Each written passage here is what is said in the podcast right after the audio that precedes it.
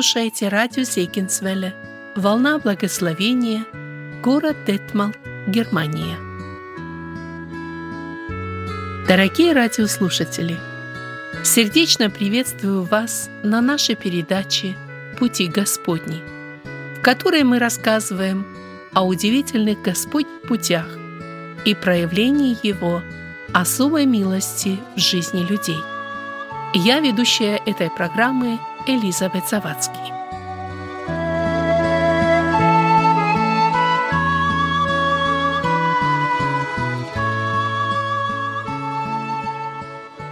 Теперь самое время перейти к содержанию нашей программы. И хочется мне ее начать со словами Иисуса, которые он сказал одному бесноватому, которого освободил от злых бесов, и тот после этого хотел последовать за Иисусом. И записаны эти слова в Евангелии от Марка, 5 глава, 19 стих. Но Иисус не дозволил ему, а сказал, «Иди домой к своим и расскажи им, что сотворил с тобой Господь и как помиловал тебя».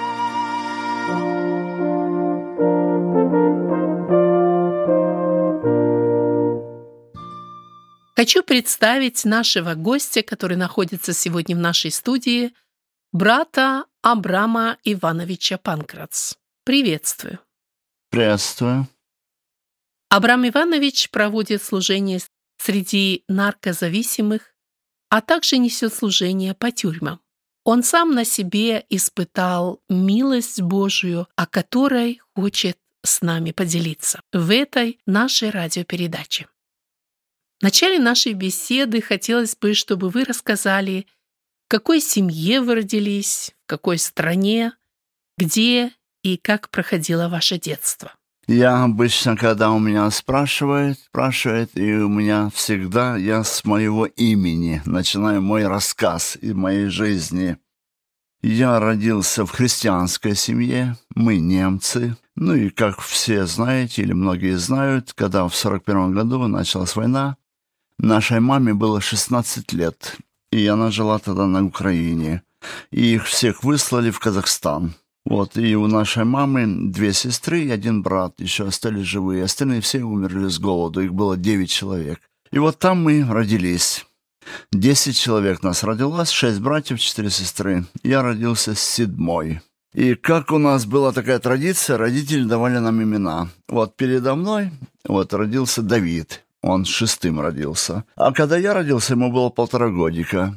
И вот мама и папа писали такие имена, как жребий. И вот ему как-то вот говорили, чтобы он вытянул. И вот кого он вытаскивает, то, то и есть. А он как раз взял два листочка, и было Абрам и Исаак. Ну, вот так меня назвали Абрамом. И вот с этим Абрамом, ну, вы знаете такое имя, да, и ну, это советское время, так было не сильно легко. Ну вот, пережил, когда приехал в Германию, и мне сестра говорит, ты можешь имя чуть-чуть поменять. И я добавил одну букву и стал Абрахам, то есть Авраам. А когда уверовал, вот так увидел, что в Библии так написано, и, конечно, я очень обрадовался, что так по-библейски уже как бы пророчество произошло вот в моей жизни. Ну, немножко детства. Мы родились в Казахстане, и мне было шесть лет, и из Казахстана вот русскоговорящие немцы стали выезжать в теплые места. И вот наш папа поехал на Кавказ, это Кабардино-Балкария. Там он побыл несколько недель, ему понравилось, он купил домик, двухкомнатный домик такой маленький. И вот и мы туда все переехали – и вот домик, нас было 10 человек, 6 братьев, 4 сестры. В одной комнате мы все спали, а в другой кушали. Вот такое было у меня детство. Родители верующие. Да, и каждый вечер так папа, мама, мы собирались, он нам читал Библию, так на немецком языке тогда все так было. И мы молились все вместе. Без молитвы мы спать не ложились. Вот так прошло детство. И потом первый класс, и потом и в третьем классе, если помните советское время, принимали в пионеры.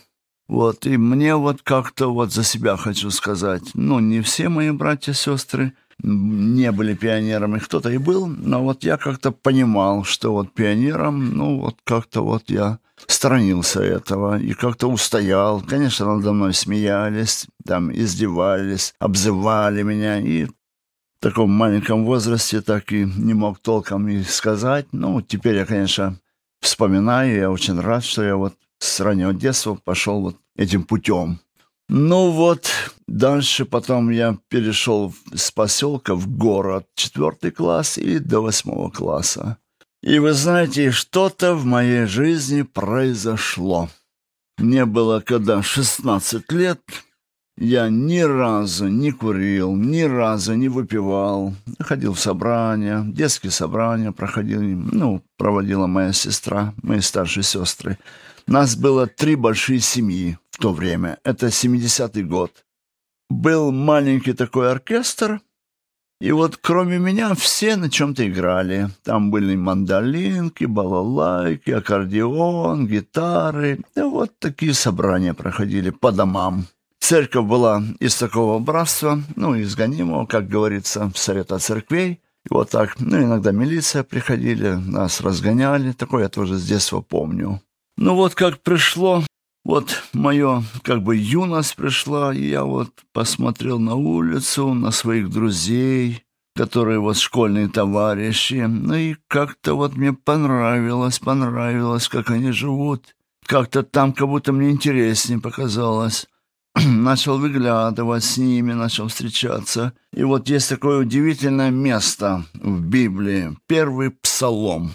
В первых трех стихах описана характеристика благочестивого христианина. Написано так. «Блажен муж, который не ходит на совет нечестивых, не стоит на пути грешник и не сидит в собрании развратителей. Но в законе Господа воля его, в законе размышляет он день и ночь. И будет он, как дерево, посаженное при потоках вод, которое приносит плод свой во время свое, и лист которого не вянет, и во всем, что они делают, успеет. И вот если посмотреть на эту характеристику, блажен муж, который нигде ни с кем не имеет участия, ни с кем, а не блажен. И вот, обрати, вот я обратил внимание на эти три глагола, который ходит, который стоит и который сидит. Вот развратители, грешники, они все кандидаты ада. И вот у меня точно так произошло. Вот не блажен, который ходит вокруг греха.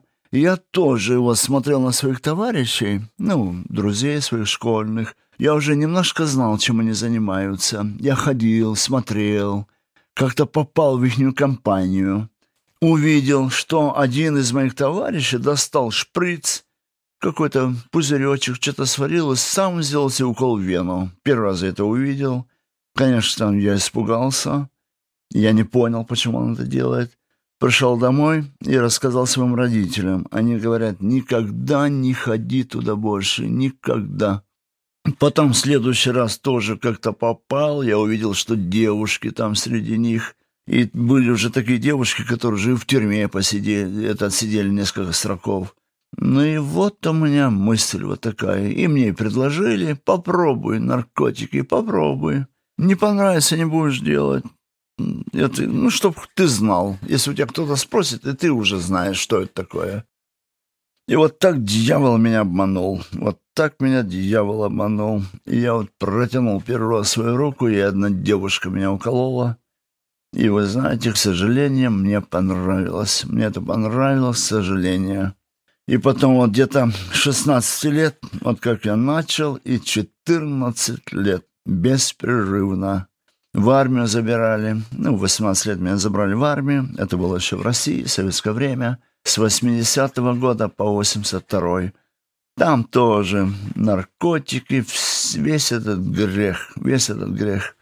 И вот написано еще вот один стих, вот на эти стихи, которые в Библии написаны, я во многих стихах вижу вот свою жизнь. И вот здесь написано так, Екклезиаст 4 глава, 1 стих. «И обратился я, и увидел всякие угнетения, какие делаются под солнцем, и вот слезы угнетенных, а утешителя у них нет.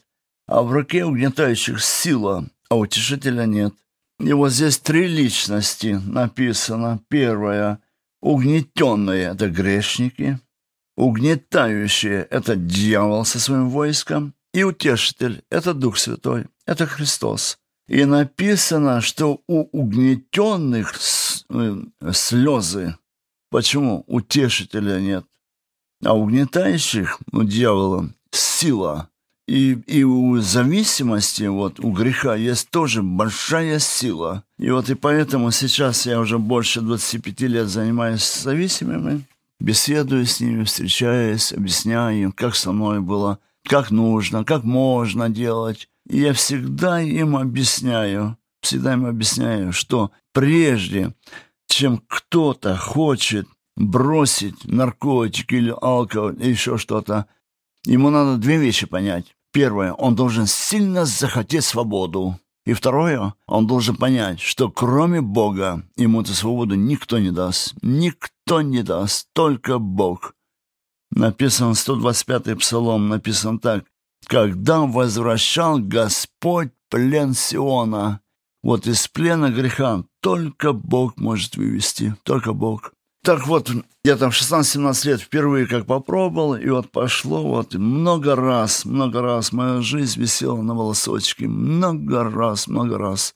От передоза несколько раз привозили меня в больницу. И когда вот врачи вот исследовали меня, я без сознания был, так смотрели давление больше 200, потом так как-то вот в себя они меня, меня приводили в себя. И врачи часто говорили, парень, еще пару минут и все и твоя песня была бы спета. Ну вот как-то вот понимал, да, понимал. И с детства знал, если я в таком состоянии умру, куда я попаду. Я наркоманам всем говорил, если вы умрете в таком состоянии, мы будем все в аду. Ну, я знал, я Библию читал в детстве, до 16 лет. Я ее несколько раз прочитал и знал. Но вот грех, как я уже говорил, имеет большую силу. И отказаться очень сложно, очень сложно. И вот еще хочу подметить, что я с верующей семьи, и что мои родители, они непрестанно за меня молились. И вот недавно я со своим братом, у меня есть брат Давид, он 20 лет был наркоманом, я был 14 лет в зависимости. И вот мы как-то с ним вспоминали своих друзей. И нашли где-то всего пятерых живых вот в данное время. И потом мы посмотрели на своих живых друзей и у всех у них родители верующие. И только поэтому вот они живые. Вот так же вот у нас. Абрам Иванович, когда произошла ваша встреча с Господом, вот так, скажем, лицом к лицу, ваша личная встреча с Иисусом, и как? Как это случилось? Ну, конечно, я благодарю Бога, что Господь даровал мне покаяние. Это произошло в 93 году. Это в 89 году мы приехали Германию. Мне было уже 27 лет. И еще 4 года я в Германии занимался этими делами. Здесь узнал, где продается кокаин, героин. И здесь маковые плантации в соседних странах. Вот, и мы стали туда ездить. И вот, вот 4 года еще в Германии. Работать не могли, учиться не хотели. И вот так вот были на безработных. Всегда воровство, полиция, враги, долги. Ну, вот такая жизнь у наркомана. Вот такая жизнь, такая жизнь. Есть такая поговорка среди наркоманов, так говорят, «Боже, избавь меня от таких друзей, а с врагами я сам справлюсь». И вот действительно у наркомана вот такие друзья. Такие друзья, вроде бы понимаешь, что с ним далеко ты не пойдешь, только в ад. А все равно вот как магнит, как магнит вот затягивает тебя туда, затягивает. Но я вот благодарю Бога, что в 32 года, 26 декабря, я смог помолиться. Это было в церкви. И было такое интересное покаяние. До этого дня, 21 ноября, мне исполнилось 32 года, где было день рождения. И моя сестра мне подарила магнитофон и кассету. И там было одно свидетельство одного ну, это, может быть, кто слышал, такая декламация «Ломка». Одного из наркоманов он тоже был. И вот когда она мне дала, я ее начал слушать, это свидетельство. Конечно, мне по сердцу было. Я вот мечтал, неужели я смогу когда-то уверовать, неужели я смогу когда-то свидетельство говорить, проповедовать наркоманам об свободе. Ну и Бог явил милость. И вот именно 26 декабря, как произошло, пришли ко мне два товарища. Ну, там у нас были некоторые разборки такие. Ну, в общем, они хотели выпить, ну и побить меня. Ну, их, они вдвоем были. И когда они стали выпивать, а я тогда под наркотиком был в этот день, я сказал, что пить не буду. И когда они стали выпивать, и я включил им вот эту декламацию. И они начали слушать. А это, а это было два парня, они два родных брата были, с верующей семьи тоже. И вот когда они начали слушать свидетельства, я смотрю, один бутылку водки отодвинул, недопитую, и начинает плакать, потом начинает рыдать. И говорит, позвони, позови моего отца. Ну, отец его верующий был. Я позвонил, отец приехал. И вот на моих глазах, я не забуду эту встречу, когда он, вот этот Якова звали, так он обнял отца и говорит, папа, прости меня. И такая встреча была на моих глазах. И вот его родной брат тоже плакал, стоял. И вот пришли они, можно сказать, побить меня, а так Бог, так вот все, вот, ну, по-другому повел, что они в моей квартире покаялись. И отец говорит, сейчас будет собрание на русском языке, поехали. Мы все к нему сели машину. У меня не было ни прав, ни машины, ничего. У меня не было ни семьи, ничего тогда не было еще. И мы все поехали в церковь. И приехали в церковь, и там была проповедь в конце, призывная проповедь. Это 26 декабря. И когда был призыв, и вот этот парень, который вот ко мне пришел домой, ну, который заводил как раз был, он первый вышел на покаяние. И тогда Бог меня тоже вывел вперед. Нас человек 15 покаялись.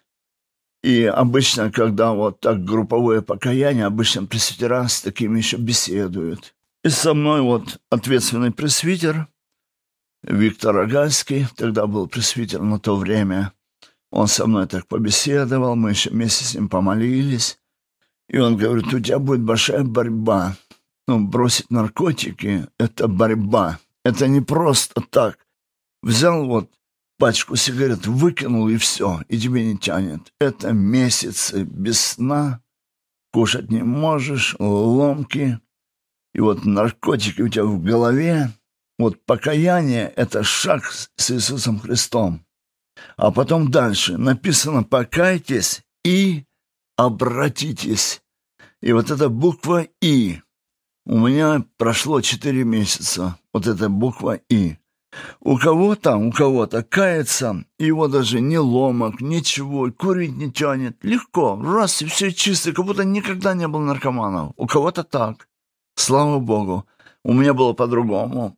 Но я очень рад, что у меня было по-другому. Очень рад. Вот сейчас я смотрю на тех наркоманов, которые покаялись, кому легко Бог дал свободу. Очень часто они возвращались назад. Они думали, ну, еще раз приду, и так же легко Бог освободит. Вот так они думали. И часто они возвращались. Ну, сколько я вот вспоминаю, почти все вернулись. И кто там не смог больше покаяться, не смог. Бог не дал покаяния. Я вот сейчас уже, будучи уже долго христианином, 29 лет, я так это понимаю, Бог дает покаяние, и Бог не дает покаяния.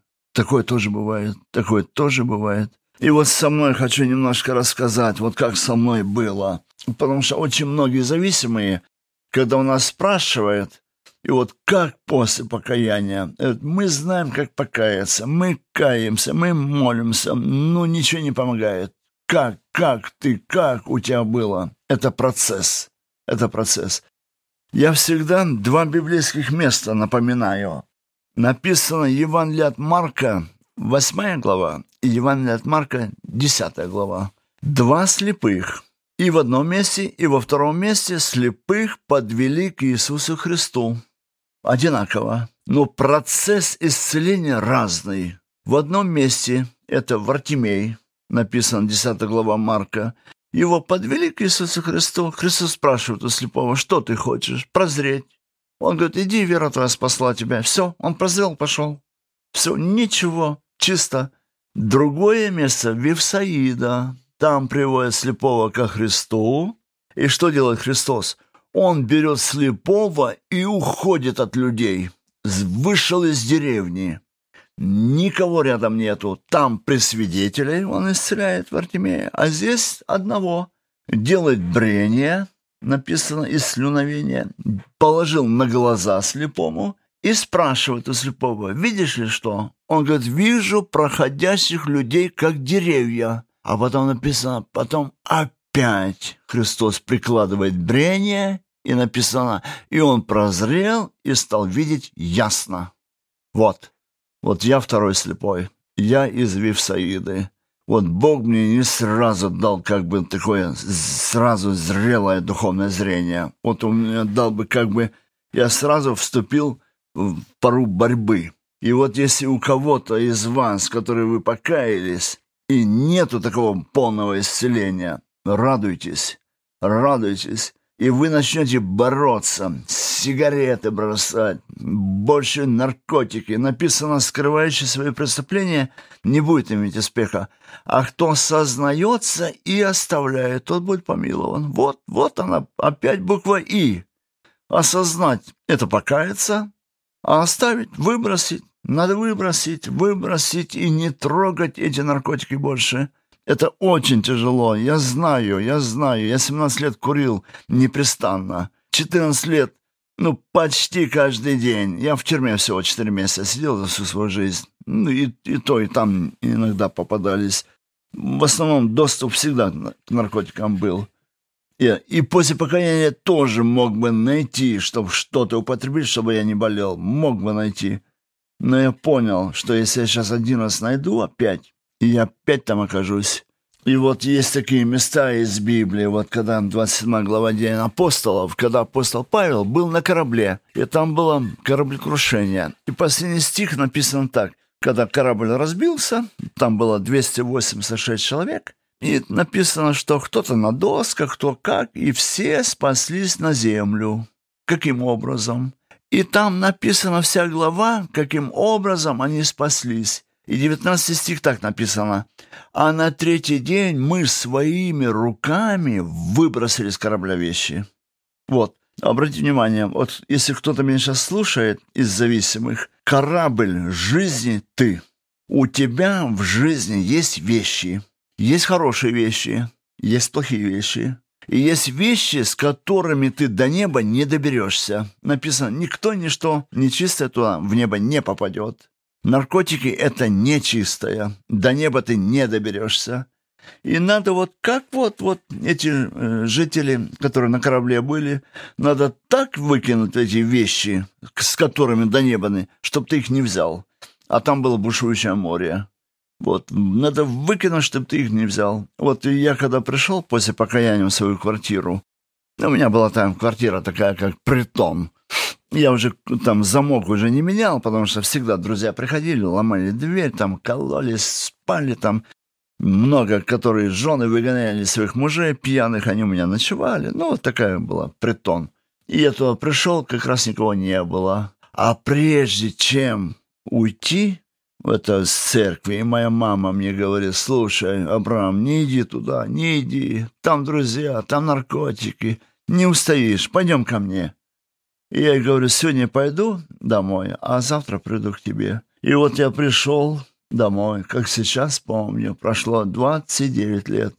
Сел на диван, ну, как у всех наркоманов, там на черный день, там, там, чуточек лежит, там ваточки, там сигаретки. И вот я сел и вспоминаю в 17 лет, когда я первый раз укололся, и был такой голос «Уколись один раз, чтобы ты знал, что это». И сейчас этот же голос мне говорит «Еще один раз, и иди к маме, переболеешь, и все, и будешь христианином». Вот так вот дьявол обманывает. И вы знаете, Бог дал мне силы, и я благодарю Бога, что Вот в правильный момент я правильно сделал. Все я собрал, бинтики, все-все-все там. И, кажется, у меня грамм героина или полграмма было, я его разорвал, и все в туалет, табак, все туда. Пару раз нажал и выбежал из этой квартиры. Пришел к моей маме, и там вот перебаливал, перебаливал. Несколько недель я не мог спать. Это, ну вот, когда вот ломки там не кушать, ничего не можешь. И вот так меня ломало там, я на сухую перебаливал. Я мог бы пойти к врачам, взять там таблетки, чтобы там немножко как-то сбить ломки. Но я не пошел туда, не пошел. И вот так я переболел. И потом еще что я хочу сказать. Вот как-то вот с, с наркотиками как-то больно. Я себя настроил, через месяц болеть не буду. А потом пришла зависимость сигареты. Сигареты. Когда вот, когда человек ломает от наркотиков, курить не тянет. А когда он переболел, и вот тогда вот вторая зависимость сигареты. Сигареты. И вот это было для меня тоже второе искушение. Вторая борьба, вторая борьба. Иногда я закуривал. Я понимал, что нельзя курить. И уже, когда я покался, человек 300 меня видели мое покаяние. И однажды я курил, ну так прятался, конечно, курил, слезы текут, сигареты затухают. И мой сосед увидел, что я курил, и моей маме сказал, говорит, вот Абрам вроде покаялся, курит. Ну и хорошо у мамы моей очень, ну, мудрость, говорит, а ты помолись за него. Не говори никому, а помолись за него, чтобы он бросил курить. И вы знаете, что я сделал? Надо вот всегда как бы себя в рамки загнать. Если будешь один после покаяния, очень тяжело остаться чистым, очень тяжело. Надо куда-то уехать, надо поменять место жительства. Вот, и мы всегда это предлагаем, и я это предлагаю тоже. Я поехал к моему брату, он жил в Билефолде, от меня километров 200. Он с детства верующий, я думаю, поеду к нему, и все. Если я буду где-то тайно курить, он унюхает, и мне стыдно будет. И так и получилось. Приехал к нему, еще в поезде. Вот, ну, дьявол уже видел, что вот-вот Бог уже вот свободу дал, уже все, все, он уже теряет меня. Дьявол это увидел. Представляете, что было? Захожу в поезд, поднимаясь по ступенечкам, и там ковры, все, такой поезд, похоже, дорогой поезд такой был, и сигарета целая сигарета лежит вот на ковре. Ну вот, ну вот, вот она. Вот даже нагинаться не надо. Вот с фильтром, чистенькая, целая. Да я прям даже прочитал Мальборо. И в тамбур там люди стоят, курят. Но у меня спичек не было. Вот возьми, покури, ну что ты. Так вот дьявол. И вы знаете, как вот опять Бог мне дал победу. Я поднялся полностью на эту ступеньку, наступил на эту сигарету, разорвал, ну, пяткой ее разорвал там, растоптал, чтобы никто ее не взял, кроме меня, и я, и никто. И все. И вот приехал к моему брату, вот там я у него несколько недель побыл, и к нему приехал один с Украины служитель один, и вот я с ним тоже побеседовал, там исповедовался. Это еще очень часто бывает, что это, ну, что наркоманы играют в карты, гадают, и вот так мне этот брат мне вот так посоветовал, говорит, не, ну, неплохо, чтобы ты отречение сделал, вот, молитва отречения. И я вспомнил, в армии надо мной сделали такой как бы дьявольский опыт. Ну, я не буду это все говорить, ну, там связь чистая была с дьяволом. Я этому брату все это рассказал, и он говорит, давай сейчас вот будем молиться, и ты отрекайся, потому что ты не понимал, что ты делал. Вот отрекайся от этого действия, и Бог тебе даст свободу. И вот я помолился, и вы знаете, я как будто второй раз покаялся. Такая свобода! Ну прям я бы дышал весь мир, весь воздух собрал бы в себя, наверное. Такая свобода была. Вот так пошла у меня потом христианская жизнь. Я не работал. Мне было тогда уже, как я сказал, уже 32 года. И стал я тогда в то время, это был 93 год, начало 94-го, было плохо с работой. Ну, в Германии, кто помнит эти годы. А я до моего покаяния 10 месяцев работал на одной фирме. Ну и какая работа? Наркотиков нет, не приходишь. Наркотики есть, спишь на ходу. Ну вот такая работа была. И меня уволили оттуда. И когда я уверовал, И вот я думал, вот бы опять бы на ту фирму пойти. Она мне нравилась, и работа нравилась, и, ну, и я и понимал эту работу. А моя сестра там работала, и она шефу сказала, вот Абрам уверовал, вот, может быть, его сюда. И она звонит, эта шефиня, фрау Буш, как сейчас помню имя. Она это была персонал-шеф там, из фирмы. Да, и она вот меня пригласила в себе в камин. Она верующая, член церкви, ну, у местных немцев. И когда я к ней пришел, представляете, и мы вместе с ней помолились, я все рассказал, как у меня покаяние было, все. И она говорит, давай, начинай работать. Она показала список, там, не знаю, человек 70 было, ну, кандидатов, на, чтобы устроиться на эту фирму. Она говорит, я тебя принимаю без очереди, начинай работать. И вот я начал. А главный шеф, он был в отпуске тогда, он уехал это куда-то, ну, в Урлоп. А у него такая традиция, ну, такая всегда, каждое утро он обходил свои цеха и смотрел, ну, кто как работает. Ну, обычно шеф и так делает. А я уже неделю отработал, и он приезжает с отпуска. И вот он обходит цеха, и меня увидел, и не пошел дальше свой обход делать, а в бюро побежал. И заходит в бюро, и на эту женщину, фрау Буш, ты кого устроила? Да это наркоман, я прям видел, как он в туалете кололся. Она говорит ему, он покаялся. Да какой покаялся? Ему там три года терапии надо делать, чтобы он был свободный. Я не верю. Она говорит ему, ну давай посмотрим, давай посмотрим. Ну, ну может получится. Но он как-то согласился, конечно, он не уволил меня. А она мне сказала, смотри, он поставил, ну, некоторых людей, они за тобой днем и ночью будут смотреть. И вот действительно, я иду в туалет, смотрю, за мной кто-то идет, смотрит. Да, потом домой еду, тоже и дома там проверяли, курю я или что я там творю. Потом через 2-3 месяца шеф увидел, все, слава богу.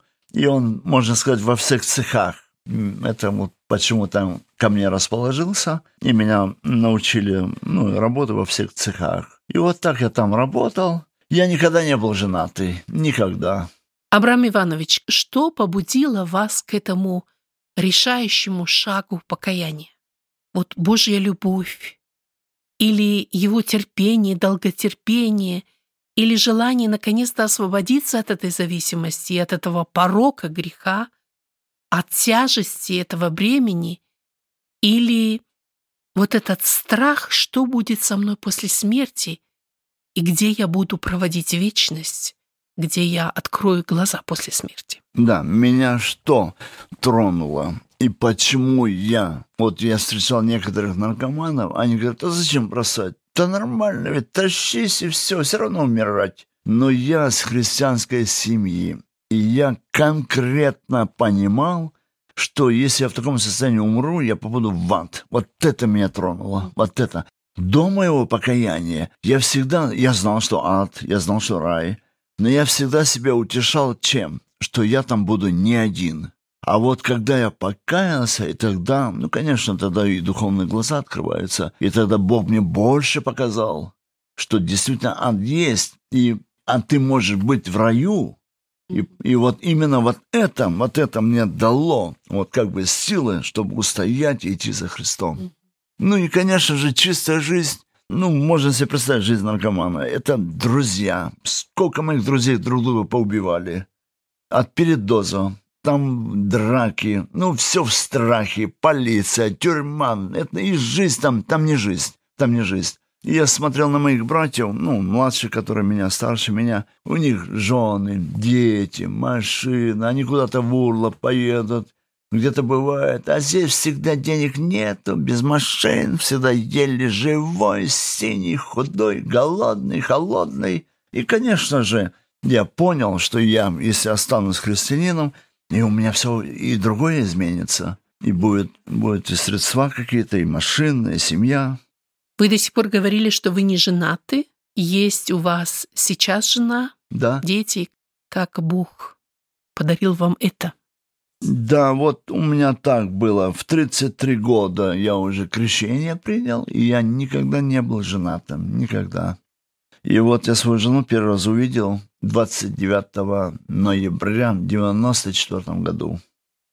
Вот, ну, нас пресвитер познакомил, и мы тогда Это через два месяца мы это объявили в церкви, поженились. И три с половиной года у нас не было детей. И вот сейчас я хочу рассказать такие два таких момента в жизни, где я увидел явно, что Бог, вот, ну, что Бог благословил. И когда у нас не было детей, ну, конечно, моя жена, она с детства верующая. Она никогда не была пьяной, никогда не курила, никогда в кинотеатре не была, никогда. А, а это, а когда не было детей, я так я сильно не переживал, потому что столько лет колоться, и кто его знает, что там во мне, и какой ребенок будет. Я переживал, что ребенок может больной родиться. И когда я у врача был, и я ему сказал, вот такая-такая, у нас, ну, есть некоторые тру, ну, в семье вот нет детей. И я ему сказал, что я был зависимый. И врач мне так сказал, когда мужчина употребляет наркотики, например, 10 лет, больше половины, через 7 лет все клетки умирают, и он чистый. А когда женщина употребляет наркотики и бросает, это остается на всю жизнь. Там клетки не умирают. Так мне сказал врач. Я не знаю. Ну, врач мне на то время так сказал. И когда вот он за меня сказал, а в три с половиной года детей не было. Это, это одно, что врач сказал. Другое. Я с пресвитером был один пастор с Новосибирска. И я с ним побеседовал, ну и сказал, вот так вот у нас есть некоторые переживания нашей семьи. Он говорит так. Мы, говорит, часто предлагаем, и мы молимся с помазанием. Вот как в Библии написано, «Больно ли кто из вас, призови пресвитеров церкви, пусть помолятся, помазавшись елеем во имя Господне, и молитва веры исцелит болящего». Вот так мы сделали. Над нами помолились братья, и я помню, вот меня елеем так помазали, вот голову, лоб. И когда два брата, пресвитеры, положили свои руки на мою голову, начали молиться, и я прям почувствовал такое тепло по всему моему телу, вот так прошлось. Я понял, что я исцелился.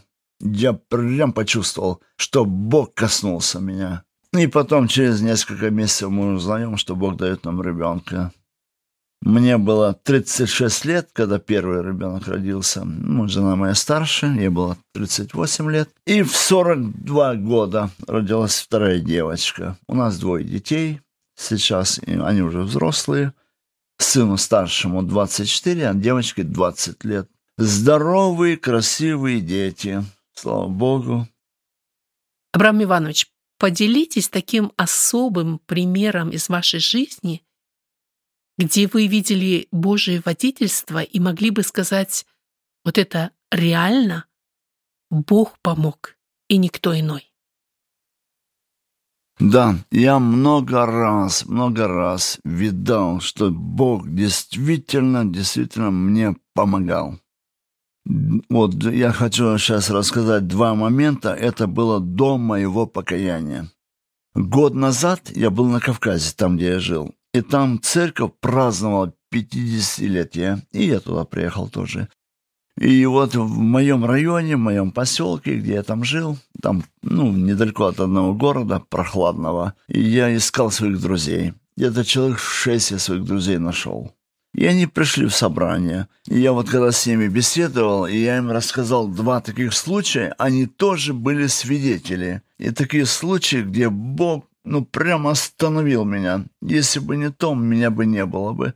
Однажды мы, мы стояли, ну, с парнями на улице, и подъезжает одна машина, и выходит мой друг из машины, и отзывает меня в сторону, говорит, слушай, надо нам, ну, там, поехать в одно место, там, конопляное поле. Можешь ты показать дорогу? Я говорю, конечно, поехали. И вот как сейчас я помню, мы идем с ним к машине, подходим, ну, я сейчас понимаю, ангел стоял и не дал мне сесть в эту машину. И я не мог ни шевельнуться, ничего. Они меня начали там толкать, говорить. Ты что? Я стою как вкопанный. Но они постояли, посмотрели еще и уехали. Потом я узнаю, что они эту машину украли. И когда ехали там куда-то, и у них заклинило руль, и они на всей скорости въехали в дерево, и двое парней, мои друзья, это мои хорошие друзья, сидели впереди, обои смерть. Сразу их там, ну, их там разорвало в части. И точно, если бы я сел в машину, я бы сидел впереди и показывал бы дорогу. Второй случай я тоже своим друзьям вот в прошлом году рассказывал. Как-то мы ехали тоже с конопляного поля, мы там сделали наркотики и ехали оттуда, и мы ехали на тракторе. И за рулем мой друг, он сидел, а у него дверь открытая была. А моя дверь с моей стороны была закрытая, и надо было выйти мне из трактора, обойти трактор, отвязать проволоку там. Ну, мне жарко не было. Но я ему говорю, останови, я вот открою свою дверь. Но жарко мне точно не было. Одна дверь открытая. И вот я вылез, так все неудобно было, открутил проволоку, и все, у нас две двери открытые. И мы переезжаем через один мостик, и там что-то, или он неправильно там что-то, и нас скинуло с моста. Там высота где-то, ну, до воды метров пять, и глубина метров шесть воды. И мы упали как раз, ну, дверцей, где мой друг сидел. Если бы я свою дверь не открыл бы вот проволокой, все, мы в гробу были бы. Мы бы никогда бы под водой стекло у трактора не вытолкнули, не выдавили бы. Никогда. Мы бы там и остались бы. И вот когда вот я друзьям своим рассказываю, ну и явно, явно Бог, Бог меня прям вывел, чтобы я открыл эту дверцу. Вот так бы еще юные годы вот так мог бы вот так уйти из жизни. Я вот своим друзьям рассказывал, что Бог, ну, Бог вел меня, Бог вел, помогал. Там только молитвы родителей, молитвы родителей. Слава Богу за его милость. Человек, не верующий в Господа, не верующий в Бога, он скажет, это случайность. И мы с вами, верующие люди, мы понимаем, что случайности не бывает. Слава Богу за Его милость. Еще один момент я хочу сказать за мою маму. Она пережила папу 25 лет и один день. Моя мама была вдовой 25 лет. И она мне перед самой смертью вот сказала вот такой один момент. Вот, может, кому-то это будет по сердцу, она так делала, когда она была помоложе. У нас 10 детей. И она вот брала, например, ну, в течение там несколько месяцев, она брала 10 недель. И с пятницы по воскресенье она была в посте трое суток за старшую дочку. Вторая неделя, следующая неделя, она опять с пятницы по воскресенье за вторую. И вот так она 10 недель, она была в посте вот за нас. И вот я вот седьмой родился, вот седьмая неделя была моя. И когда мне мама это сказала, я вспоминаю, у меня были моменты в моей жизни, я не слышал ни проповедь, со мной никто не беседовал. И такое побуждение было покаяться. И вот когда только в Германии, когда мне мама рассказала, что вот она в посте была, я вот понял, что молитва родителей, и когда в посте родители за своих сыновей, это сила, и вы вот, я благодарю вот мам, бабушек, дедушек, которых я в собрании вижу, старцев, я всегда их благодарю. И я всегда говорю так, если бы не вы, нас здесь не было бы. Пусть Бог вас благословит. Какое самое радостное переживание Господь дает нам помощь не только в трудностях, но и в радости, какое вы пережили уже будучи христианином. В начале моего христианского пути один служитель сказал так. Покаяние – радость, крещение – борьба, служение – покой. Вот так он как-то сказал. И вот я годами, вот я уже служение совершаю среди зависимых больше 25 лет, и я утверждаюсь в этом, действительно – вот покаяние, радость, а потом вот крещение. Через 8 месяцев я принял крещение. Борьба, борьба. Как раз вот в этот момент у, у всех, у всех, даже кто и не был в зависимости, там борьба. Принимать крещение. Потом, если мы крещение примем, мы знаем, что нам, что-то нам надо делать, что-то не надо делать. Что-то а надо служение, оставить, да? Да, что-то оставить надо, правильно, правильно. А когда служение – это покой – и вот часто бывает такое, вот так вот ездишь, там, может, тысячу километров проедешь, усталые глаза уже еле видят. Приезжаешь домой, а такой покой на сердце. Но это надо пережить, это надо пережить. Такая радость на сердце. И особенно, когда в поездке в этой были покаяния или кто-то из зависимых покаялся, это, это действительно благословенно. К сожалению, время бежит быстрее, чем мы думаем, и на этом нам надо прервать нашу беседу. Сердечно благодарю вас, Авраам Иванович, за то, что вы поделились с нами вашей историей. Я верю, что она послужит для наших радиослушателей благословением, особенно для тех, кто молится за своих сыновей и дочерей, которые попали в эти цепи зависимости, что Бог слышит молитвы, отвечает на них, что Бог по молитвам родителей и близких сохраняет их на этих греховных путях, оставляет в живых и ведет их к покаянию. Сердце во мне так плачет, Скорбь души не скрыт, Слезы свои не прячет, Думает, молчит. И как ангел мне шепчет в тишине, Друг, найди покой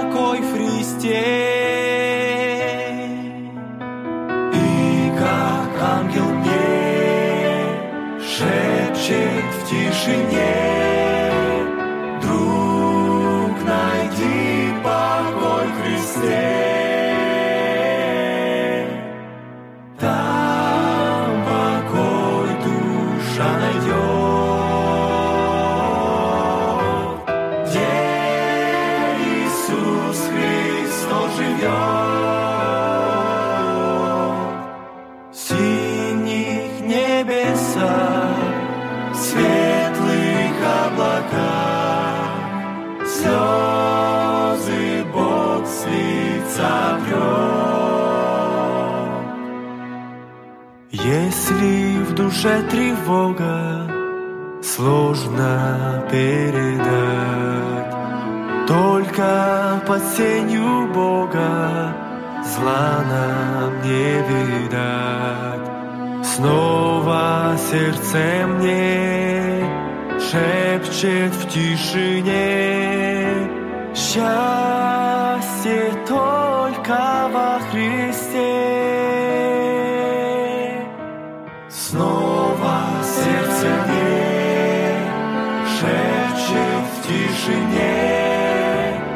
Счастье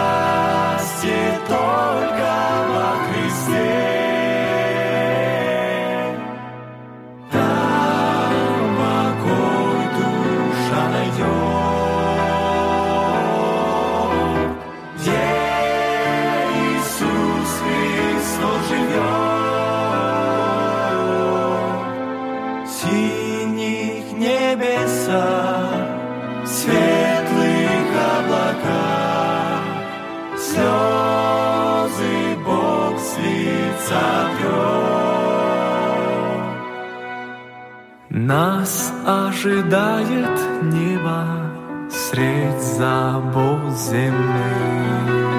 Страхи людей нелепы, Бог прогонит их. Снова сердце мне шепчет в тишине Счастье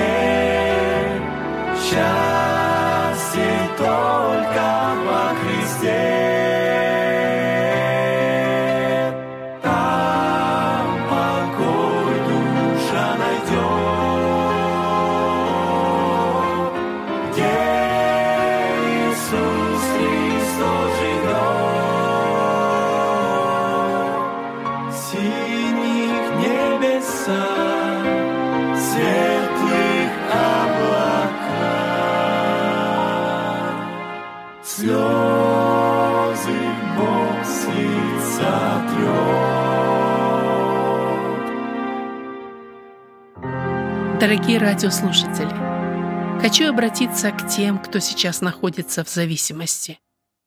Есть освобождение от зависимости, от бремени греха.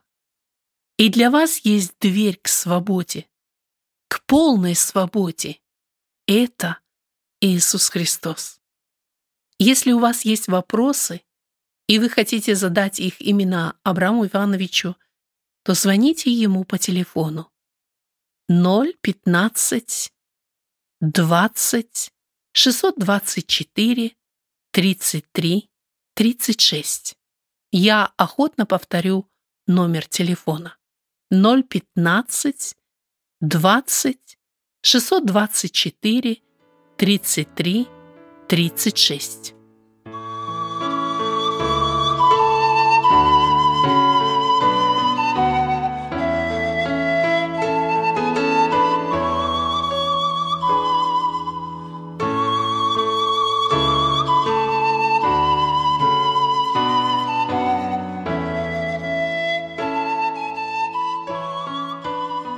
Продолжение этой беседы слушайте через неделю в это же время, где Абрам Иванович расскажет о его служении с наркозависимыми и служении по тюрьмам. Хочу напомнить, повтор этой беседы вы можете слушать сегодня в 19.00, а также в нашем приложении смартфона zegenswelle.de подкасте под русским флагом вы можете прослушать эту и предыдущие беседы в программе «Пути Господни». А также наши передачи на русском языке вы можете слушать по телефону 0345 483 416 201, код Германии плюс 49. На этом мы прощаемся с вами. Да сохранит вас Бог, дорогие радиослушатели!